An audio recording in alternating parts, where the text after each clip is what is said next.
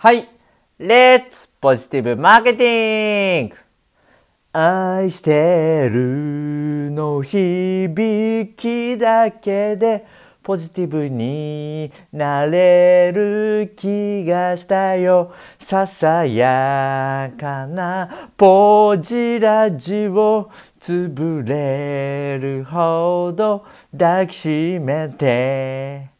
はい。ザキヤマーケティングです。えー、今日も始めていきましょう。えー、ザキヤマーケティングのポジティブになれるラジオ、ポジラジ、えー、今日も始めていきたいと思います。え、今日のオープニングはですね、え、スピッツでチェリーということで、え、まあ、さくらんぼの、えー、美味しい季節になってきたということもありましてですね、ちょっとこう元気に歌ってみました。えー、このラジオではですね、私が勝手に提唱してますポジティブマーケティングという、マーケティングを使って人生をポジティブにを合言葉にした、まあ、人生を楽しくするための工夫って何だろうっていうことをですね私の実体験を交えながら、えー、話しているそんなラジオです。では今日もやっていきましょう。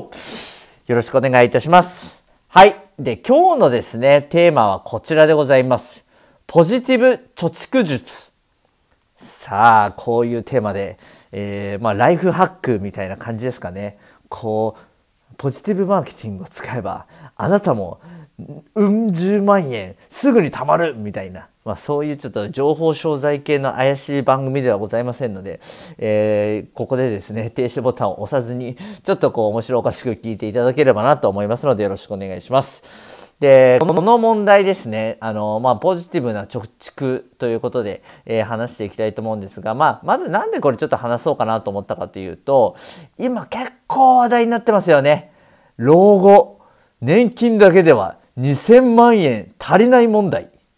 これがですね、まあ、麻生さんがまた、こんな報告書は認められんとか、漫画に書いてもらわないと、わしは理解できんよとか。じゃああなた、俺が生まれた時の寿命いくつか知ってるか？違うよ。42で。みたいな、そういうですね、あの、麻生さんのこう問題発言なんかもありながらですね、えー、まあ、本当に、えー、年金だけだと2000万円足りないのかと。国はそれを認めるかのかと。私たちの老後はどうなっちゃうのか？なんていうですね、あのまあ、ネガティブキャンペーンと言いますかあの今更何を言ってるんだっていう感じは、まあ、個人的にはあるんですけれども、まあ、そういうちょっと問題が結構あのウェブだったり、えー、まあ新聞テレビでですねあの話題になってますのでちょっと取り上げたいなと思いました。はい、でですねこの2000万円足りないってなかなかシビアですよね。だって考えてみてくださいよ。あのミノモンタのクイズミリオネアで最後までクリアしてミリオネア取ったとしてもですね、まだあと半分足りないっていう。で、さらに言えばですよ、うっちゃんなんちゃんの、あのこれができれば100万円で、100万円チャレンジを、これ20回クリアしなければならないって。これ何回イライラ棒で爆破を受けなきゃいけないんだっていう話なんですよ。いや、なかなか途方もない数字ですよね、2000万円。まあ、個人で、えー、作るっていうことになりますと。まあ、そういうようなですね、まあ、現実が、まあ、現実になるのかならないのかっていうのはまず置いといて、まあ、そういうふうなあの状況になる可能性があるっていうことが分かってる時点でじゃあ私たちはですね今から何をしたらいいのかというようなことをですね、まあ、考えていかなければいけないと思うんですけれどもどうですか皆さん？コツコツ貯金しますか？それともセコムしてますか？あ、ごめんなさい。えっ、ー、と、長島さんじゃないんですけど、えっ、ー、と、そう、貯金をね、コツコツ、じゃあ今からしていくっていったところも、なかなか難しいとは思うんですけれども、ここでポジティブポイント。私はですね、あの今から、今やっている、こう、貯蓄っていうのがあるんですけれども、これがですね、こう、お金を貯めていくっていうことではなくて、信用を貯めるっていうような感覚でやっています。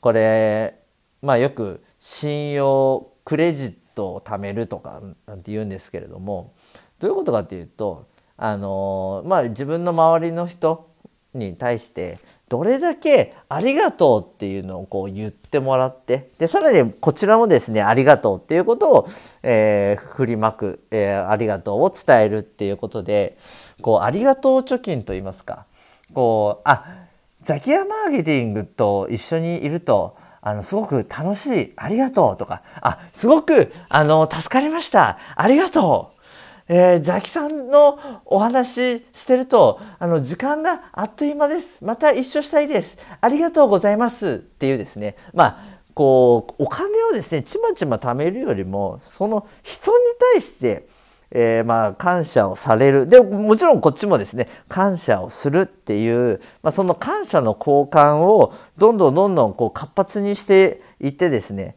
そのあの結果、まあ、自分に対する信用といいますかああの人がいたら、えー、まあ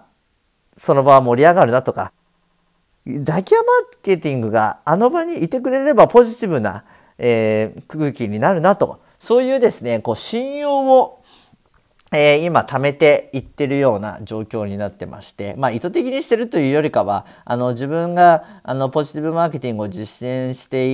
いっている中であの今おかげさまでですねそのようにあの言っていただけることが多いので、まあ、結果的に信用を貯められることができているなと感じております。でこのじゃあ信用が溜まっていくと何がいいかっていうことを考えたんですけれども例えばですよ、まあ、今後、まあ、今子供がですね3歳と1歳っていうあの小さい子供いるんですけれどもじゃあ大きくなっていって結構家庭の負担になる家計のですね負担になるのが子どもの教育費っていうことってよく言うと思うんですけれども、まあ、通常であれば例えば受験が始まるってなったらこう塾に通うとか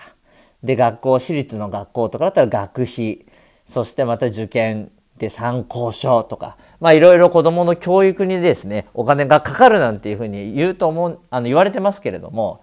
これがですよ例えばじゃあ今僕がこういろいろな方々にですね、えー、まあ、信用の貯金っていうのを貯めておくことによって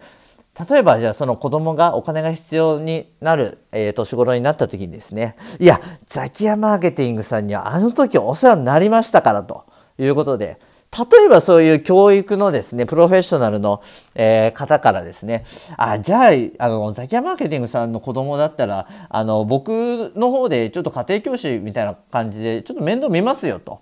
いう形でですね、あのまあ、無料でやってもらえたりですとか、えー、まあ、特別価格でやってもらえたりとか、まあ、そういうですね先々それがですねあの、まあ、価値というか、その感謝の交換っていう意味でですね、返ってくるんじゃないかと。まあ、それを見越して 今、こう、ポジティブを振りまいてるってわけではもちろんないんですけれども、結果的にそういうふうにですね、まあ人って、まあ僕もそうですけど、あ、お世話になった方には困ってたら助けてあげたいとか何か力になってあげたいっていうふうに自然とえー、なってくる、まあ、それこそポジティブマーケティングでもありますしポジティブスパイラルにこうどんどんどんどんなっていくのかなと思います。まあ、なのでですね、まあ、子供に対してそういうふうに、え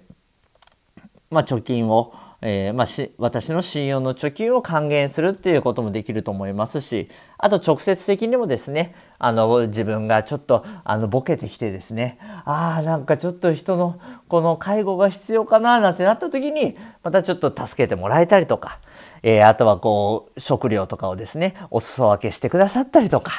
えー、まあそういうピンチの時に助けてもらえるそういうような信用を、まあ、今からこうおごらずにですね、えー、まあ貯金あのありがとう貯金えー、このこいつ面白いな貯金みたいな感じでですね、あのまあ、貯蓄していくっていうところが、あの一つ将来への蓄えに結果的になるんじゃないかななんていうふうに思います。まあ、なのでですね、あの今までの放送でも何度も言ってますけれども、まあ、その先のですねこう当てのない不安にですね怯えるよりも僕はですねやっぱり目の前の人目の前にのことに集中をしてじゃあそこに全力でポジティブにこうぶつかれたのかこう全力で今日一日やりきったのかっていうところの積み重ねなんじゃないかななんて思いますので、まあ、皆さんもですねあの参考にしていただけたら嬉しいです。はい